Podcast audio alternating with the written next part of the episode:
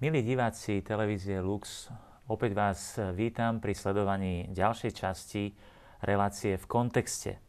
Omily neprestávajú byť omylmi, keď prídu do módy. Tieto slova povedal anglický konvertita, katolický filozof a publicista Gilbert Keith Chesterton.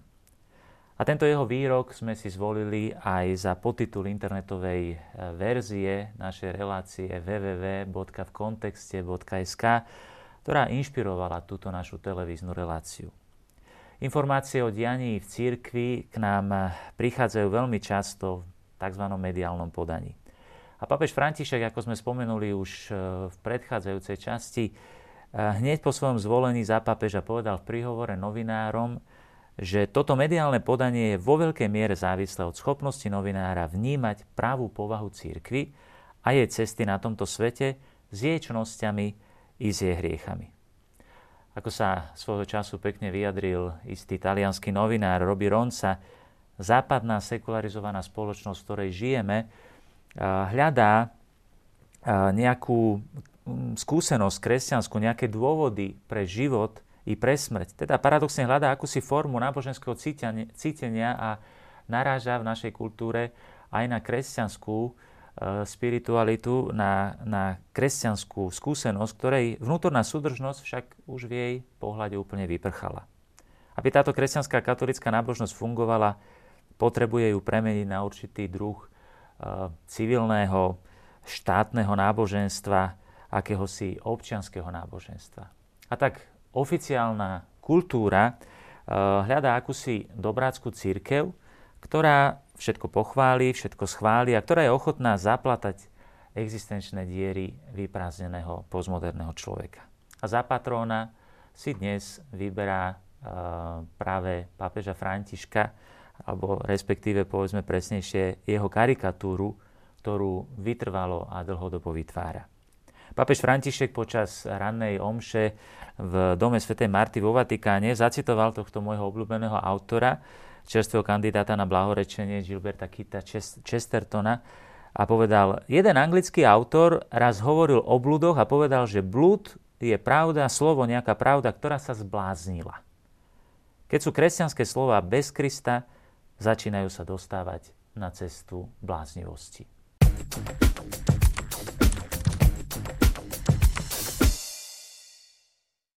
Všimnime si teraz príklad dezinformácií, aké zaznievajú z času na čas e, v niektorých spravodajstvách niektorých komerčných médií. Tieto dezinformácie pramenia nielen z nepochopenia povahy cirkvi zo strany novinára, ale niekedy žiaľ aj z vážnej neprofesionality. Nedávno sme mali možnosť vypočuť si v súvislosti s pápežom Františkom tieto perly. Citujem doslova. Ženám po potrate katolická církev odpustí. Rozhodol o tom pápež František, ktorý vyzval všetkých kňazov, aby tak v nadchádzajúcom svetom roku urobili. Redaktor potom pridal, umelé prerušenie tehotenstva by už nemalo byť ťažkým hriechom. Pápež napísal kňazom list, v ktorom sa odvoláva na osobné stretnutia sa s mnohými ženami, ktoré prišli z rôznych dôvodov o dieťa. Podľa neho viaceré prežívajú utrpenie a treba im odpustiť. Toľko e, mediálna spravodajská správa. Na takúto správu reagujú ľudia troma spôsobmi. Prvý sa týka katolíkov, ktorí sú zmetení a majú pocit, že tento pápež František vedie církev do záhuby. Druhý sa týka katolíkov a možno aj veľkej časti neveriacich, ktorí už dávno stratili vnútornú súdržnosť a logiku viery a chcú už spomínanú formu akéhosi sekularizovaného občianského náboženstva, ktoré by e, vo svojom dobráctve zaplatalo existenčné diery, v ktorých sa ocitli. Takíto budú z podobnej správy určite nadšení. A napokon tretí spôsob je ten, o ktorý sa teraz spolu pokúsime. Vidieť veci v kontexte, aby sme mohli odhaliť, e, že je skutočne umením v pár vetách povedať toľko polopravd, toľko zavádzanie nepresností a omylov že nám po potrate církev odpustí. Rozhodol o tom pápež František, hovorí táto mediálna správa. Tu vidno, ako novinár, ktorý pripravoval túto správu, nechápe, o čom vlastne hovorí. Nechápe najzákladnejšie súvislosti toho, o čom podáva správu. To, že církev ženám po potrate odpustí, je pravda. Ale nerozhodol o tom pápež František. Je tomu tak už celé 10 ročia, ba stáročia. Nie hriechu, ktorý by nemohol byť odpustený pri úprimnom pokáni. Aj doteraz církev odpúšťala hriech potratu. Mali by sme byť ešte presnejší. Už z, formu, už z formulácie takéto správy vidno, že Boh e, sa tu úplne vypúšťa. V celej tej správe slovo Boh ani nezaznelo o Bohu ani zmienka. Je to krásny prejav toho sekularizovaného náboženstva. Boh odpúšťa prostredníctvom církvy a církev je prostriedkom, cez ktorý môže Boh potom udeliť odpustenie. Je k tomu však potrebné pokánie. E, obávam sa, že tomuto e, moderný človek veľmi ťažko rozumie.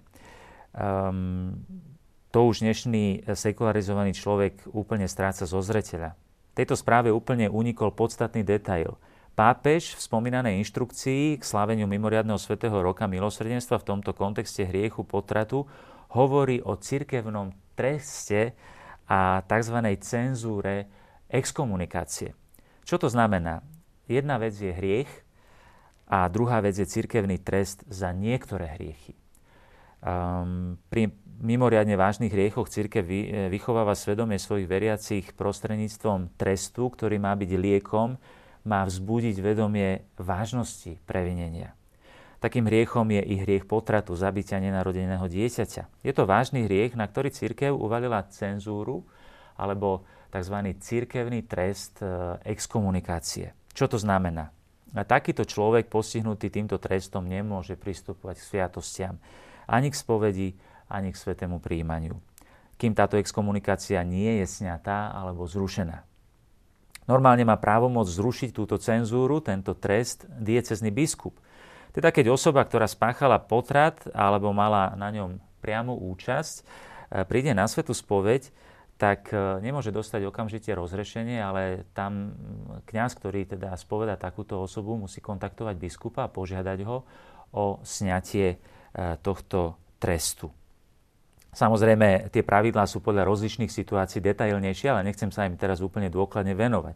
Spomeniem len to, že v niektorých prípadoch daný hriešník, hoci spáchal potrat, nebol exkomunikovaný, pretože jednoducho o takomto treste v momente skutku ešte nevedel. Čiže na rozdiel od civilného práva e, v cirkevnom práve e, nevedomosť ospravedlňuje.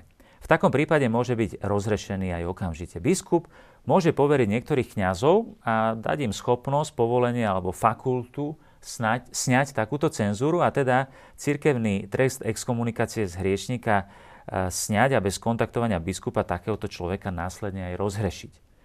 Pápež František v podstate touto spomínanou inštrukciou chce byť počas mimoriadného svätého roka milosrdenstva zvlášť ústretový a chce, aby všetci kňazi mali v tomto roku takúto mimoriadnú fakultu zbaviť cenzúry a rozhrešiť hriech potratu aj bez kontaktovania biskupa. Citovaná správa však má ešte oveľa hĺbšie vady a nepochopenia, ktoré stoja za analýzu. Pre pochopenie toho, ako dnes už nielen novinári, ale myslím, že mnohí naši súčasníci, s ktorými sa denne stretávame, stratili pochopenie najzákladnejších kresťanských pojmov, akým je odpustenie. Citujem. Umelé prerušenie tehotenstva by už nemalo byť ťažkým hriechom. Pápež napísal kňazom list, v ktorom sa odvoláva na osobné stretnutia s mnohými ženami, ktoré prišli z rôznych dôvodov o dieťa. Podľa neho viaceré prežívajú utrpenie a treba im odpustiť. To už sú skutočne tvrdenia, ktoré sa úplne zbláznili. Počúvajme, čo v skutočnosti píše pápež František v spomínanom liste, za zmienku stojí, že ani táto informácia nie je presná, že je to uh, list kňazom. V skutočnosti ide o list adresovaný predsedovi Pápežskej rady pre novú evangelizáciu, monsignor, monsignorovi Rinovi Fizikelovi, v súvislosti s odpustkami pre slávenie mimoriadného svätého roka milosrdenstva. A v tomto liste čítame tieto slova. Skúsme si všimnúť, čo v skutočnosti hovorí pápež František. Citujem.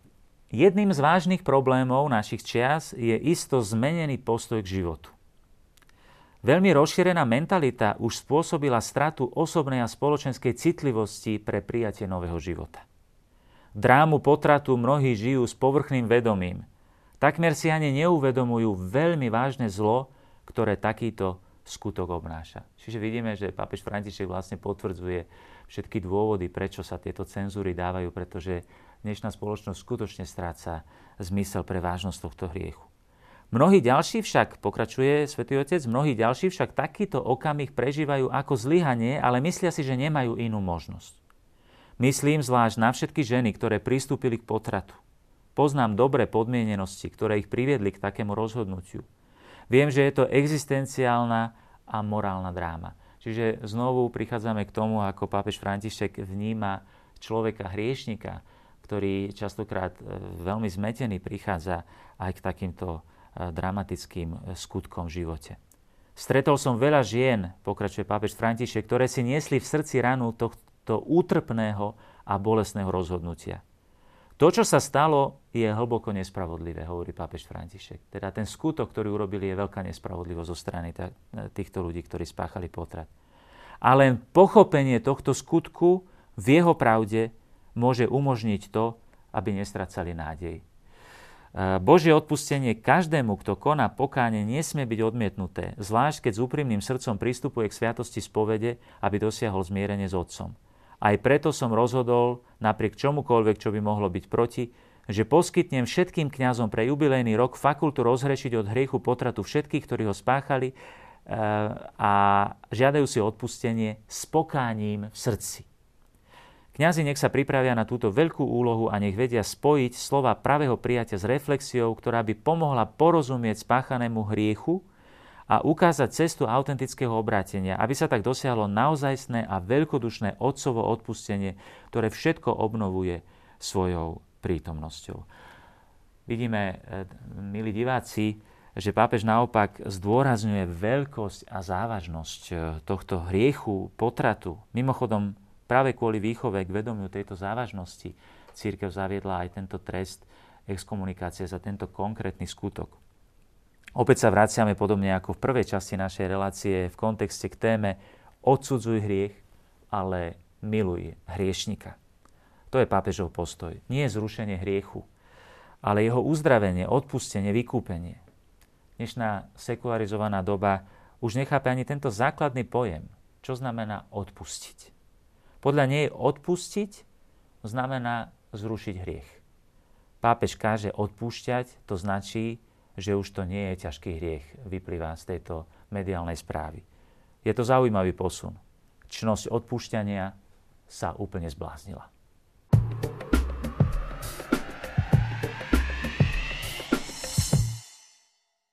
Vypočujme si teraz trefnú analýzu Gilberta. Chestertona, ktorého citoval aj papež František, ako som spomenul v úvode.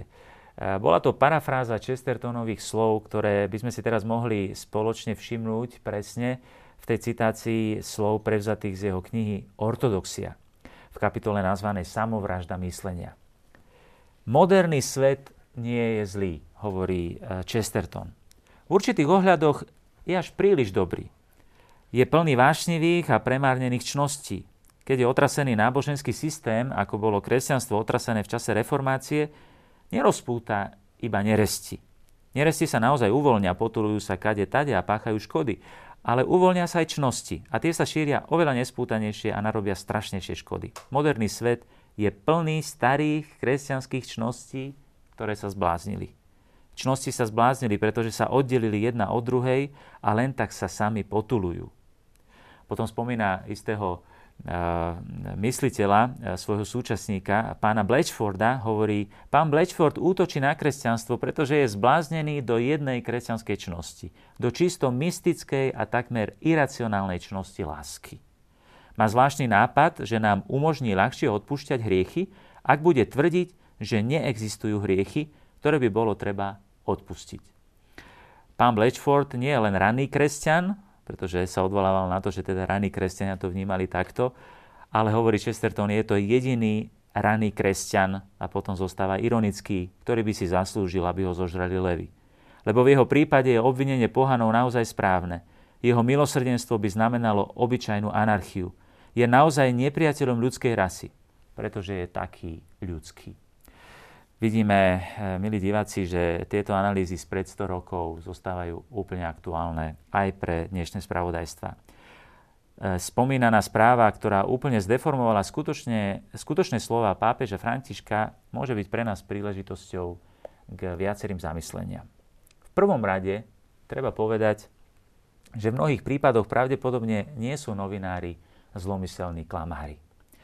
Jednoducho si myslia, že rozumejú niečomu, čomu v skutočnosti už vôbec nerozumejú. Kresťanské pojmy ako svedomie či odpustenie už nadobudli v mysli našich súčasníkov úplne odlišné významy, než aké mali pôvodne v kresťanskej viere. A teda sa zbláznili. Ako krásne vysvetľuje blahoslavený kardinál John Henry Newman, eh, svedomie už nie je tým, čo nám dáva príkazy a znamená zodpovednosť a znamená povinnosť, strach a nádej. Teda to, čo svedomie je, určitý monitor môjho vnútra, ktorý mi hovorí, čo je správne a čo je nesprávne. Dnes sa pod svedomím myslí svojvoľnosť. Odpustenie, ako sme videli, už dnes neznamená uznanie hriechu a jeho vážnosti, ľútosť nad spáchaným zlom, pokánie, ktoré chce napraviť škody, vyznanie hriechu a uzdravenie z hriechu. Odpustenie dnes myslí mnohých znamená, keď povieme, že hriech už nejestvuje. Byť milosrdný potom znamená prestať hovoriť o hriechu. Takéto nespútané a zbláznené čnosti skutočne narobia strašlivé, straš, strašnejšie škody, píše Chesterton. A tu by som pridal ešte myšlienku kardinála Johna Henryho Newmana, ktorého analýzy doby spred viac ako 100 rokmi nestratili na svojej aktuálnosti.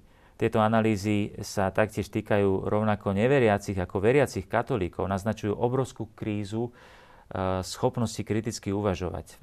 Používa také pekné prirovnanie medzi ľudskou mysľou a všeobecným ľudským dospievaním a nedospelosť mysle prirovnáva k nedospelosti dospievajúcich mladíkov. Ľudia, ktorí majú takúto nedospelú myseľ, píše kardinál Newman, nevnímajú veci tak, ako sú, ale nechajú sa oslňovať javmi. Bolo by dobré, keby nikto nezostával po celý život chlapcom, čiže keby ľudia dospievali. Ale čo je bežnejšie ako pohľad na dospelých mužov, ktorí hovoria o politických, morálnych alebo náboženských otázkach tým leda bolo spôsobom, jalovým tónom, ktorý označujeme slovom nereálny. Oni jednoducho nemajú poňatia, o čom hovoria. Povie si každý rozumný muž, ktorý ich počuje. Preto títo ľudia dokážu vo dvoch po sebe idúcich vetách sami sebe protirečiť bez toho, aby si to uvedomili. Iní sú zúfalo tvrdohlaví a plní predsudkov a keď im ich názory vyvrátite, v ďalšom okamihu sa k ním zasa vrátia, bez toho, aby sa pokúsili vysvetliť prečo. Iní sú takí neporiadni a svojhlaví, že dobrú vec nemôže postihnúť horšia pohroma, ako to, že ju vezmú do svojich rúk. Áno, milí diváci, aj dnes vnímame podľa slov Newmana s krajnou netrpezlivosťou a odporom na rýchlo spichnuté teórie a falošné sofistiky a oslnivé paradoxy, ktoré okuzľujú nedovyvinutý a povrchný intelekt, píše Newman. Také pestré ducha plnosti sú totiž jednou z hlavných chýb dnešnej doby a ochotne im posluhujú dokonca aj nepochybne talentovaní muži. Intelektuál, ako si ho svet predstavuje dnes, je človek plný názorov – na všetky filozofické otázky a všetky aktuálne záležitosti. Poklada sa takmer za ostudu nedokázať i hneď poskytnúť názor na akúkoľvek tému od druhého Kristovho príchodu až po choleru alebo mesmerizmus. Podľa Ňumena takéto myslenie diktujú noviny. Píše to pred 100 rokmi, pred vyše 100 rokmi. Celú vec ešte zhoršuje anonymita, píše ale aj keď sa autor podpíše, nemôže často podporiť filozofickú pravdivosť svojich princípov ničím iným ako svojou doterajšou popularitou a tým, že sa v etických otázkach bestarostne zhoduje s dobou, ktorá ho obdivuje.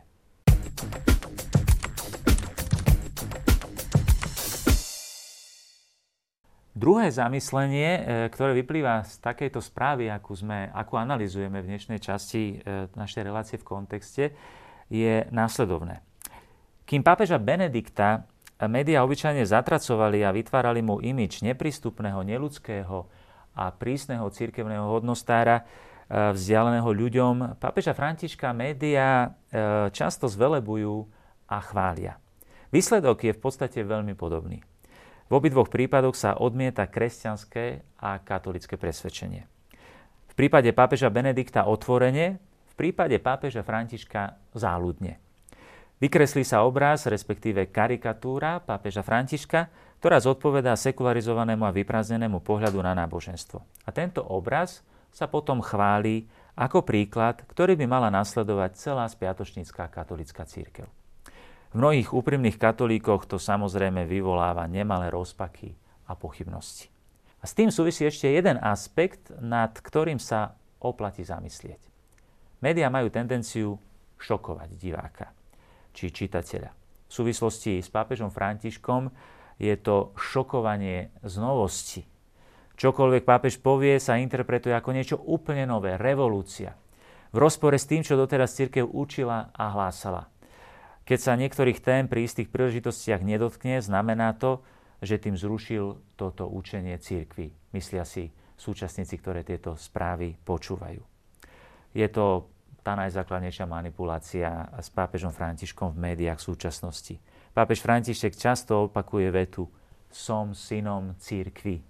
Je to citát veľkej učiteľky církvy svätej Terezie Zavily, e, ktorá povedala na konci svojho života Som dcérou církvy. Pápež tak vyjadruje svoju vernosť učeniu církvy. V titulkoch médií ešte v doznievaní Košického pochodu za život zazneli mm, pred dvomi rokmi slova pápeža Františka, ktorý dôrazne apeloval na katolickú církev, aby sa nezaoberala iba otázkami umelého prerušenia tehotenstva, homosexuálnych manželstiev a antikoncepcie. Média mm, pripomenuli tieto slova pápeža Františka ako príklad toho, aký sme tu na, Slovensku spiatočnícky s pochodom za život, keď pápež František má takéto vyjadrenia. Médiám unikli duchovné a evangelizačné súvislosti týchto pápežových slov. Misijná perspektíva cirkvy, v ktorej má ohlasovanie spásy svoj primát a z ktorého vyrastá celá stavba dogmatických a morálnych doktrín, ktoré e, zostávajú nezmenené, prinášam, čo skutočne povedal v tejto súvislosti v rozhovore s jezuitom Antoniom Spadárom pre časopis Civilta Cattolica. Nemôžeme nastojiť iba na otázkach, ktoré sa týkajú potratu, homosexuálneho manželstva a používania metód antikoncepcie. Toto nie je možné. Ja som veľa nehovoril o týchto veciach a bolo mi to vytýkané. Ale keď o tom hovoríme, treba o tom hovoriť v určitom kontexte. Veď názor cirkvi je známy a ja som synom cirkvi, ale nie je nevyhnutné o tom hovoriť ústavične. Náuky, jednak dogmatické ako aj morálne, nie sú všetky rovnocenné. Misijná pastorácia nie je v obsesii neusporiadaného prenášania množstva doktrín, ktoré treba nástojčivo vnúcovať. Ohlasovanie misijného typu sa sústredí na podstatu, na nevyhnutné, čo zároveň viac oduševňuje a priťahuje, čo zapaluje srdce, ako emauským učeníkom. Musíme teda znovu nájsť rovnováhu, inak aj morálna stavba cirkvi riskuje zrútenie ako dom z karát, riskuje stratu čerstvosti a vône Evanielia. Evangeliová ponuka musí byť jednoduchá, hlboká, vyžarujúca a z tejto ponuky potom vyplývajú aj morálne dôsledky.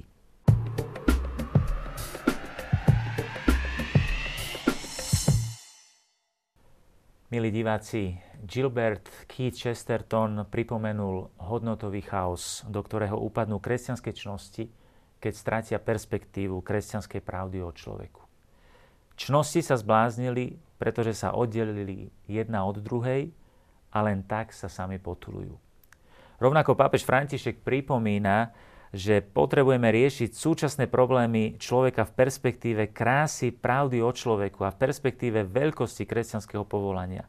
Musíme znovu nájsť rovnováhu, inak aj morálna stavba cirkvi riskuje zrútenie ako dom z karát a riskuje stratu čerstvosti a vône Evanielia.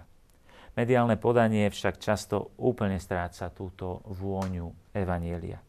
Pretože perspektíva viery jej uniká, už jej nerozumie. Výzvou novej evangelizácie je naozaj ľuďom naplno, hlboko a autenticky predkladať kresťanský život viery, berúc do úvahy aj slabosť ľudskej prírodzenosti a ľudských zlyhaní. A nielen vyplniť diery sladkému nihilizmu sekularizovanej doby, ktorá stratila ideály, a zmysel života. Oficiálna kultúra hľadá dobrácku církev, ktorá všetko chváli a ktorá je ochotná zaplňať takéto diery.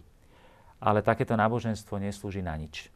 Dokonca neslúži ani k tomu, a ani tomu, kto také náboženstvo hľadá. Evangeliovo vyjadrené, ak soľ stratí slanú chuť, čím ju osolia? Už nie je na nič súca, len ju vyhodiť, aby ľudia po nej šliapali. Tešíme sa na vaše podnety k našej relácii, na vaše otázky, na vaše ťažkosti, ktoré môžete e, nachádzať pri čítaní mediálnych správ a možno aj určité zmetenosti v interpretácii pápeža Františka. Sú pre nás určite veľmi cenným materiálom a inšpiráciou pre ďalšie e, televízne relácie v kontexte. Teším sa na stretnutie opäť na budúce.